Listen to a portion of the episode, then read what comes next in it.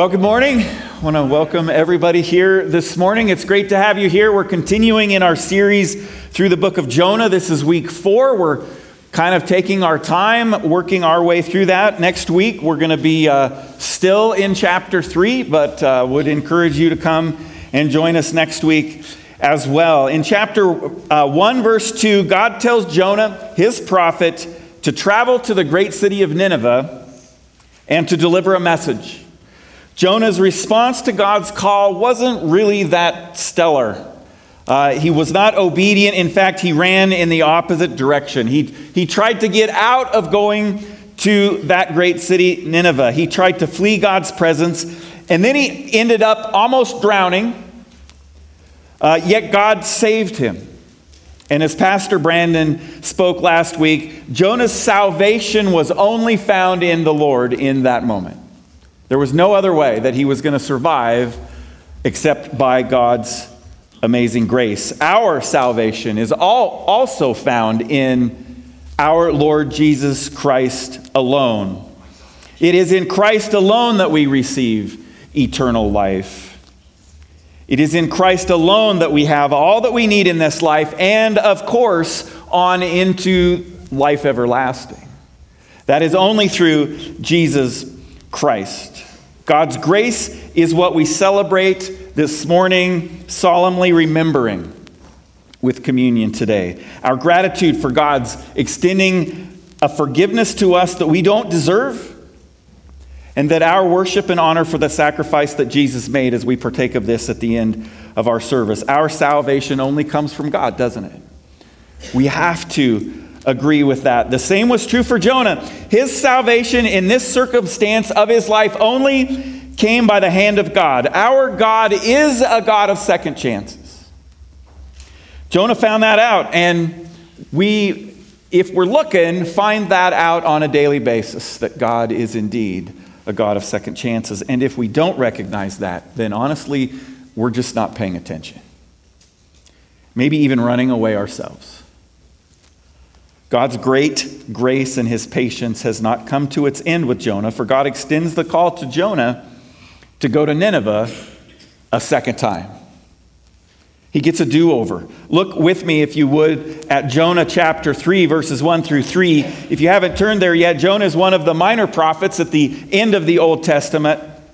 Uh, Jonah 3, verses 1 through 3 says this Then the word of the Lord came to Jonah a second time Go to the great city of Nineveh and proclaim to it the message I give you.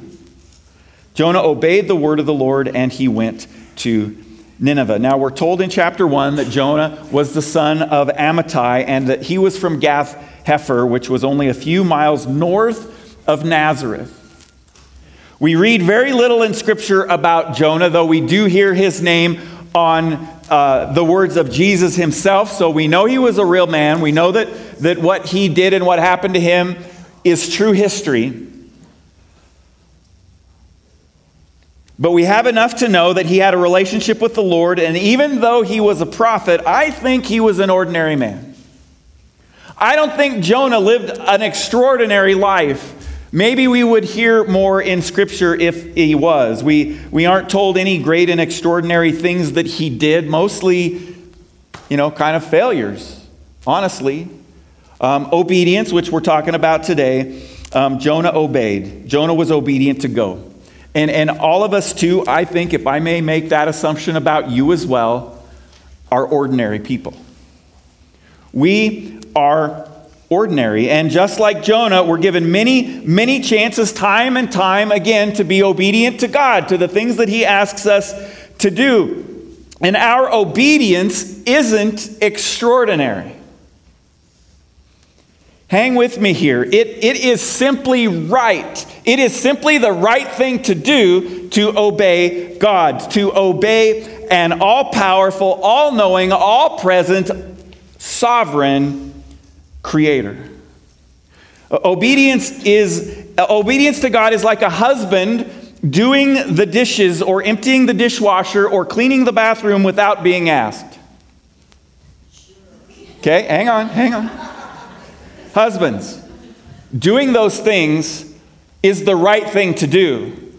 Okay, but I want to hear from wives here this morning. How many times has your husband helped around the house by doing those things? You know, he, he cleans the toilet or he empties the dishwasher or he loads the dishwasher, and then he comes to you and he like, he's like, hey, guess what I did? Like you should pin a medal on his chest or something. No, no. I'm telling you. It wasn't an extraordinary thing that you did there. It was the right thing to do. It was the right thing to do. It was what you should do. Our obedience to God is the same way. Oh, oh yes, God blesses us. He does. But not because we deserve it. Not, not because we're, we're like standing before him and like, hey, God, guess, guess what I did?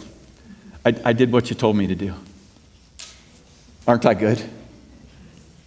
No, he, he, he is amazingly generous, but our, our obedience is extraordinary. It is the right thing for us to do. In fact, it is the best thing for us to do.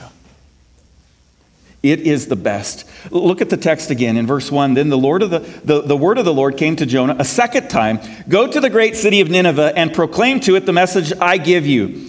Jonah obeyed the word of the Lord and he went to Nineveh. Now, Nineveh was a very large city. It took three days to go through it. Jonah began by going a day's journey into the city, proclaiming, 40 more days and Nineveh will be overthrown. So Jonah was obedient to go, and then Jonah was obedient to proclaim. Jonah wasn't at liberty to go into the city and say whatever he wanted to say. He also couldn't say what he thought they might want to hear.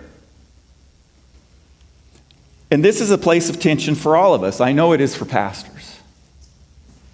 Um, in pulpits all across the world, there are men and sometimes women who have determined in their own hearts and minds to say whatever they want to say. And sometimes they also determine in themselves to say what they think people want to hear. Now, that may fill the seats, and, and on the other hand, it, it may not as well fill the seats. But, and this is one of the difficult parts of preaching, that as preachers, we don't have anything to say in and of ourselves. What we say, the messages that we preach, must must and can only come from God Himself.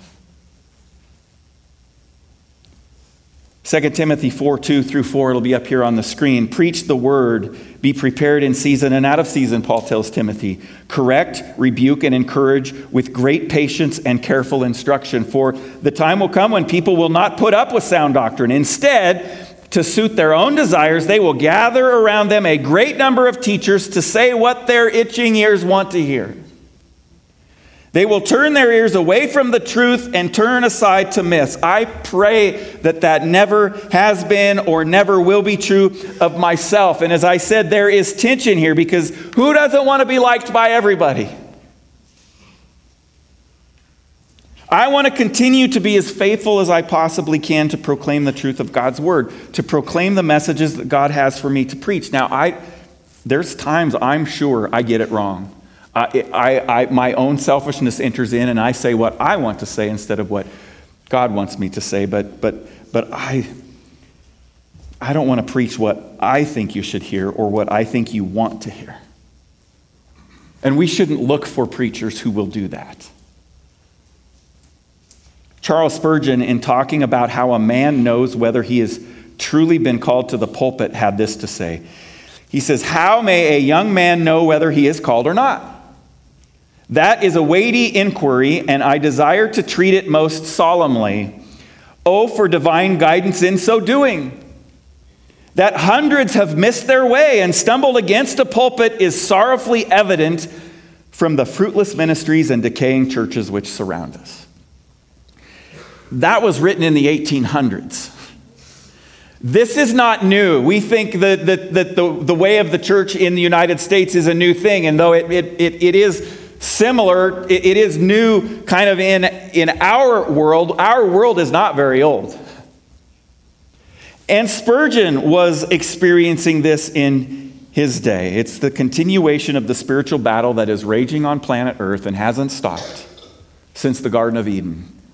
Ephesians 6:12 says, "For our struggle is not against flesh and blood, but what? Against the rulers, against the authorities, against the powers of this dark world, and against the spiritual forces of evil in the heavenly realms." Those enemies that you have, those people that mistreat you, those, those people that you just can't understand why they believe what they believe, they believe those things and they treat you that way because they are under the influence of the dark powers of this world. And we need to try and see that. We need to try and understand that. Now, don't hear me wrong. Pastors are not the only ones to give other people messages. I don't have some sort of, you know, red phone in my office that I pick up once a week, and, and it, it's, a, it's a daily thing, just like it is for you. Just like it is for you. It's a daily relationship. We, we all have a message to give to people. All of us are called to proclaim. But we can shy away from that, can't we? We get nervous or we get afraid or we don't want to offend somebody or we, we, we think they might not like us anymore. I mean, the enemy twists all of those, all of that thinking in, in this battle. Or, or, or we think even worse than saying the wrong thing or messing up, we think, what if I don't know the answer to their question? that happens to me a lot, mind you. Yeah, well, I don't. I don't know. That's a great question. Let's see if we can find the answer to that.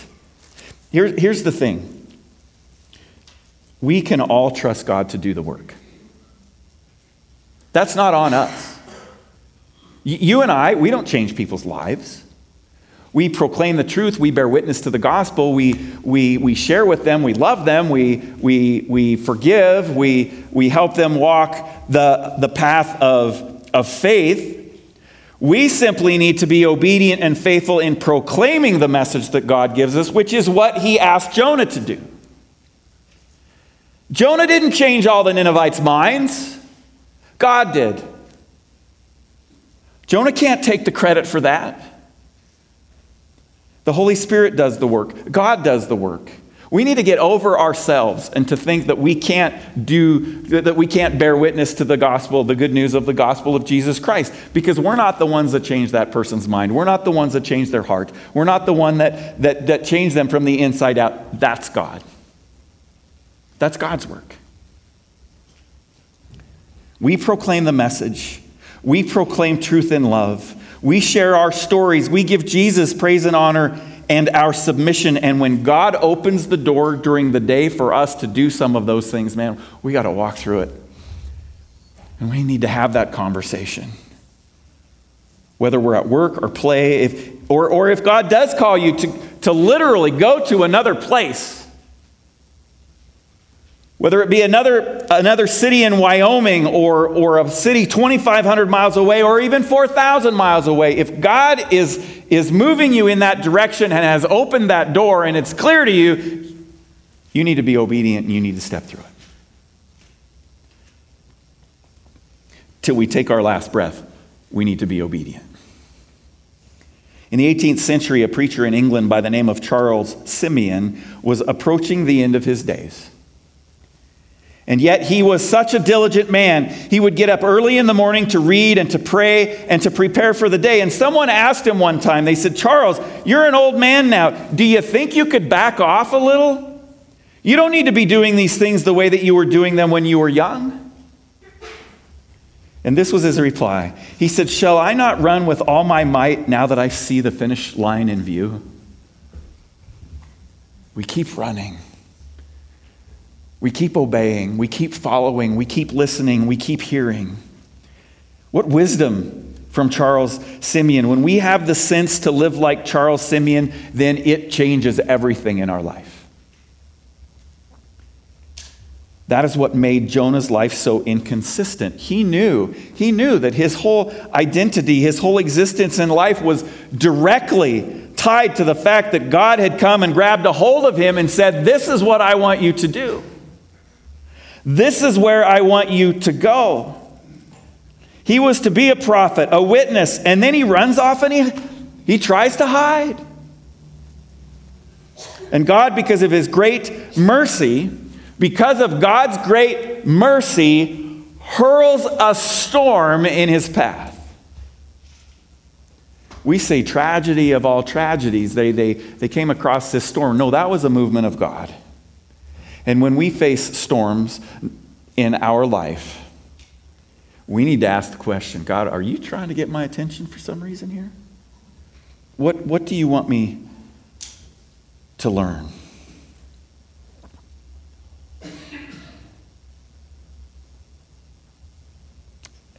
And God, because of that mercy, has Jonah swallowed up by a huge fish. He vomits him up onto the beach. I wonder what he looked like after three days. I mean, really. Or smelled like. Yeah, like, have you ever, have you ever caught a fish, you know, picked it up, take the, took the hook out, and then put the fish back in the water, and then you smell like fish the rest of the day? It's hard to get that off. I mean, uh, in some ways, I don't know how, how far the distance was. Well, it was at least probably 400 miles that he had to go from the beach to. It's not like the beach was right next to this, or was it? It was a port. Was it a port city? Was Nineveh a port city? See, now I'm wandering into an area that I didn't study. I'll come back to that next week. But here's the thing God comes back again. And, and, and, God said, and, and God gives him a mulligan, if you will. He says, You know what? Get a new ball out, tee it up, and hit again. I'm giving you another shot. Maybe hit it to the same place, but in a different way. Go ahead and hit a second time. Jonah was obedient to go, and then Jonah was obedient to proclaim. Now let's look at the message that he proclaimed. Jonah's message. Jonah proclaimed a message of warning and judgment, and I would imagine that he also proclaimed a testimony as well. Okay, we're told that Jonah proclaimed a five word message, at least it's five words in the Hebrew. Verse 4 40 more days and Nineveh will be overthrown. That was, that's what we're told that, that Jonah proclaimed. And like I said, I think Jonah likely expanded on that five word sermon when, when, that we're given in the text. I mean, he knows firsthand what happens when you're disobedient and you go against God, right? I mean, he probably said something like, let me, let me tell you, people of Nineveh, it's a whale of a problem to not listen to God. But if he did only proclaim that message, if that's all he proclaims, I think we should take comfort in that because if that's the message that God wanted him to proclaim and that's all he did, God did the rest. God did the rest. We just need to be obedient to proclaim. We just need to be faithful in, in doing what He calls us to. God provided then the Ninevites exactly what He provided Jonah a second chance. A second chance. And, and they heard it and responded to it, and Jonah didn't like it. That also we're going to talk about next week some more. Oh no, he didn't like it at all because God was merciful. God was merciful to these people. And, and yet Jonah had no right to complain about the, the mercy that God shows to other people, as we will see he does in chapter 4. And the reason that Jonah doesn't have the right to complain about the mercy God shows to other people is because of the fact that that's exactly the same thing that God did for him.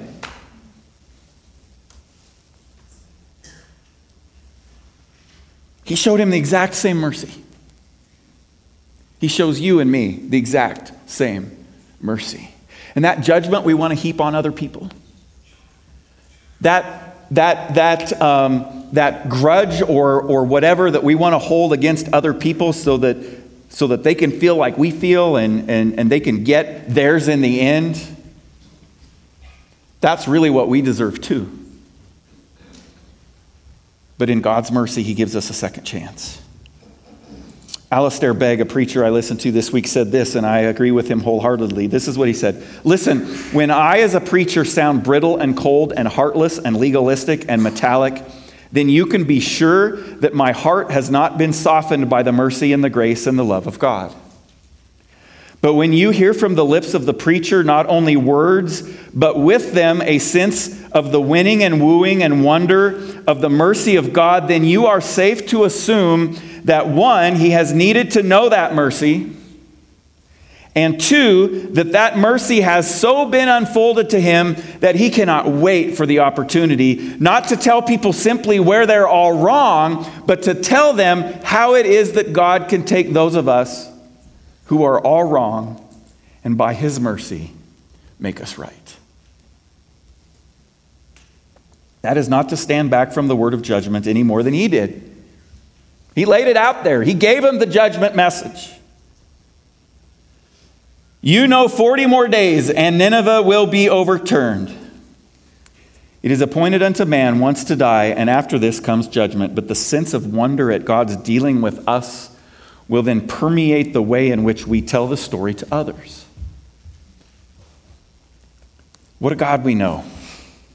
And we're all prodigals, right? We are all prodigals. We often say things like, let me out of here, or let me do this my own way, or, ah, oh, come on, let me have some fun for a while, right? Let me be in charge. I want to do it this way. What, what brought the prodigal son back to his father?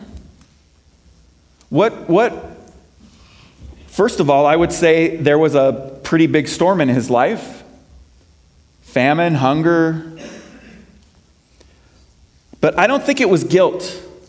I don't think it was guilt that brought the son back. I think he would have just stayed in the pig bin and felt guilty. Um, I think he was driven by the hope of God's mercy. The hope of God's mercy. I think he got on the road and he headed back to his father because he wanted to look into his father's eyes and discover grace and mercy to experience that from his father, and that is, of course, exactly what happened. Paul explains it this way in Romans chapter 2, verses 2 through 3, talking about the predicament of all of humanity. Paul says this Now we know that God's judgment against those who do such things is based on truth. So when you, a mere human being, pass judgment on them and yet do the same things, do you not do you think you will escape God's judgment? And then here's the verse, verse 4. Or do you show contempt for the riches of his kindness, forbearance, and patience, not realizing that God's kindness is intended to lead you to repentance?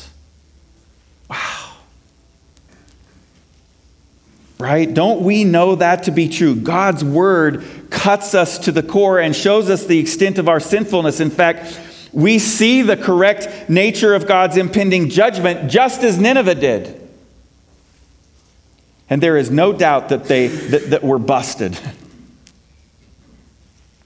And there's no defense that we can make. And then, and then we are reminded once again of the love that God showed us through our Savior Jesus Christ. The forgiveness that we receive, the mercy and the grace that we receive and we are enveloped by the wonder of it all. It, it doesn't matter what you've done in your life. Whatever, whatever disobedience, whatever sin, the right thing to do is to humble ourselves before God and to repent.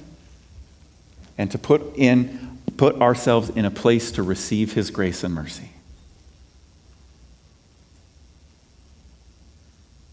And, and the, the, the tears and the thoughts and, and the gratefulness floods in, just as it should when we partake of communion. My prayer is as we take communion today that we consider the love and grace and mercy God has for us, that, that, that He showed us through the sacrifice of Jesus Christ. While we were yet sinners, God knew you were going to be you. He knew you were going to do what you were going to do, yet He still died for you. He still died for you. His, his broken body and his shed blood. Oh, oh God, may we thank you this morning for your amazing grace and mercy to us. Help us to draw near to you.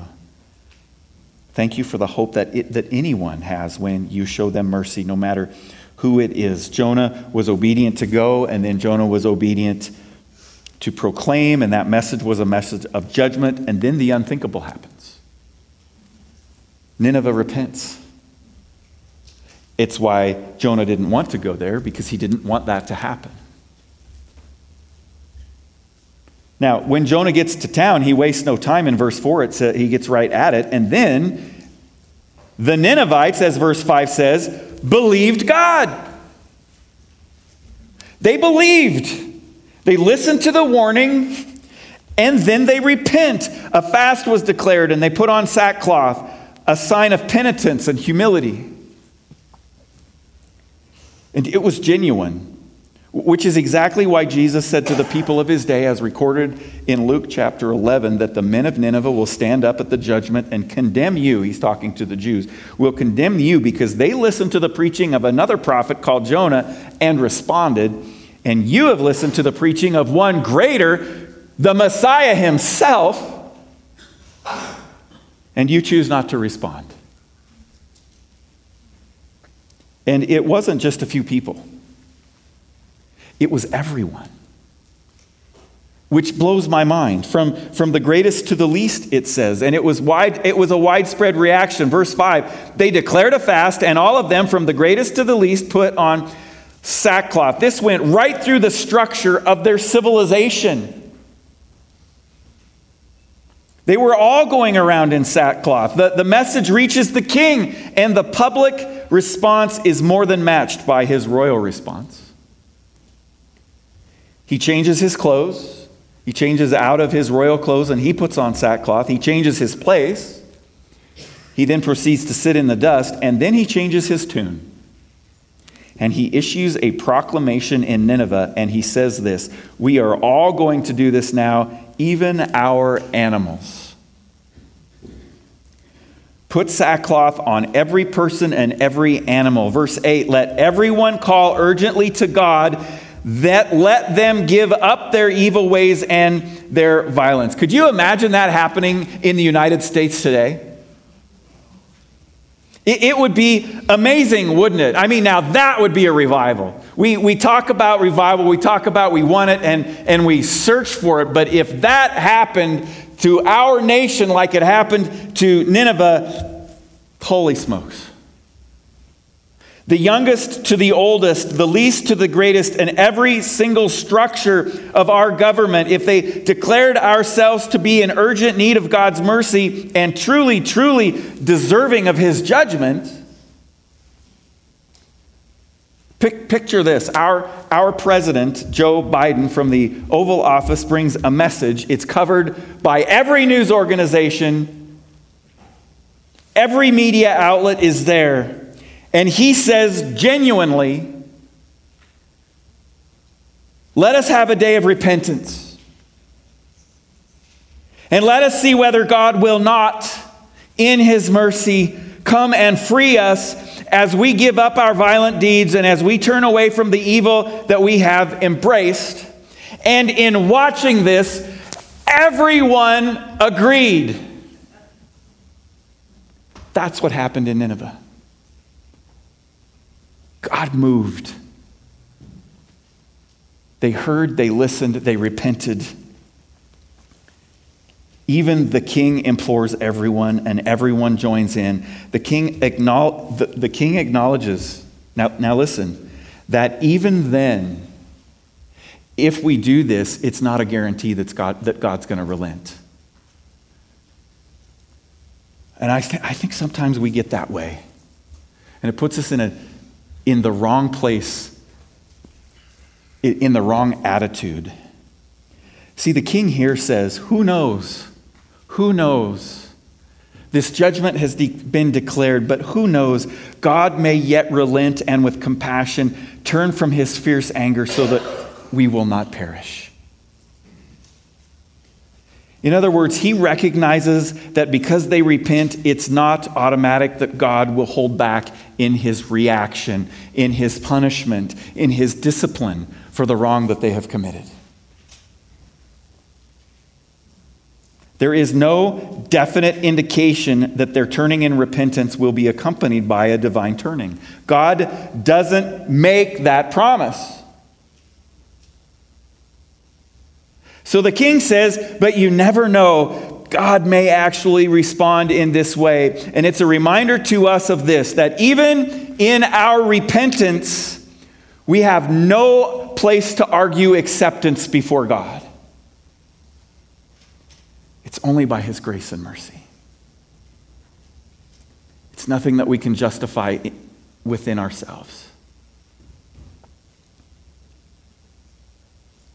You see, we often think if we press button A, God is duty bound to press button B. But I think that's upside down. Because the future well being of the repentant remains solely dependent on the grace of God.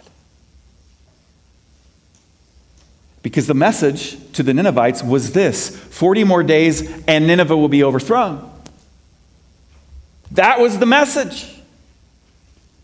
So, why then does God not respond in that way? Does he make a liar out of himself? Does, does he declare his word to be untrue? No. Because the genuinely repentant heart says, Father, I have sinned against heaven and in your sight, and I'm not worthy to be called your son. So make me as one of your hired servants. I deserve nothing. My repentance doesn't guarantee me anything. It doesn't guarantee me a place in the house. It doesn't guarantee me your love and your affection. If you choose to do that, who knows what you may choose to do? I am yours. I am yours. So, our part is this when God calls, may we be obedient to go and then proclaim May we deliver the good news of the gospel and truly rejoice when even our enemies repent and are given grace by God. And let us then humble ourselves and pray, recognizing that, that we do not manipulate the hand of God. We deserve nothing for obedience and repentance is what we should do. We don't deserve prizes and praise. Hey, there you go. Very good. Excellent response. Go to the top of the class. That is how man centered our thinking is. No, as we approach the communion table this morning, may we humbly say, as the pagan king did, we need to do this. And who knows? Who knows? Let's pray. Father, the Bible wears us out, it draws us in, it demands our best. Help us to bow before the vastness of your truth. Our best thinking pales in comparison to the immensity that, that your word is and that your truth is. And, and here we are back with Paul again. Oh, the depth of the riches of the knowledge of God.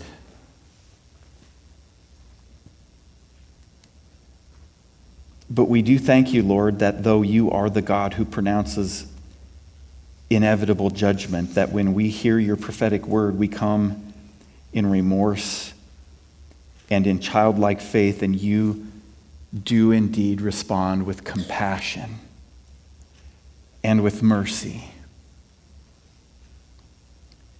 And from our perspective, it looks as though you have changed your mind when in fact you have remained true to every word you have ever spoken.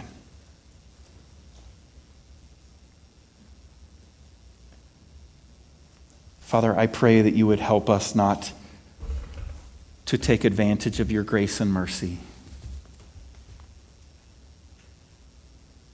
That we would consider the sin in our life and the disobedience and the ignoring of, of what you're trying to tell us, and that we would turn towards you, and that we would seek first the kingdom of God, and that we would understand that as we do that, that it's out of your grace and mercy that you then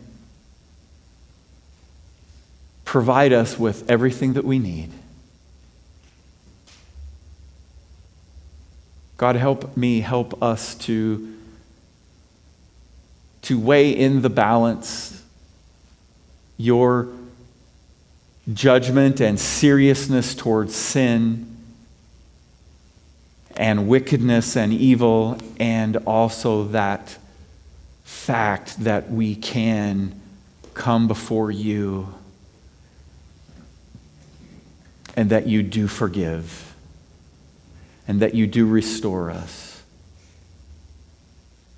That you are you're faithful and you're just. And you forgive us. And you wash us clean. And Father, as we partake of communion this morning, I pray that you would draw us in, help us to bow our tiny minds before the greatness of you and the greatness of your truth. And we pray this in the name of Jesus. Amen.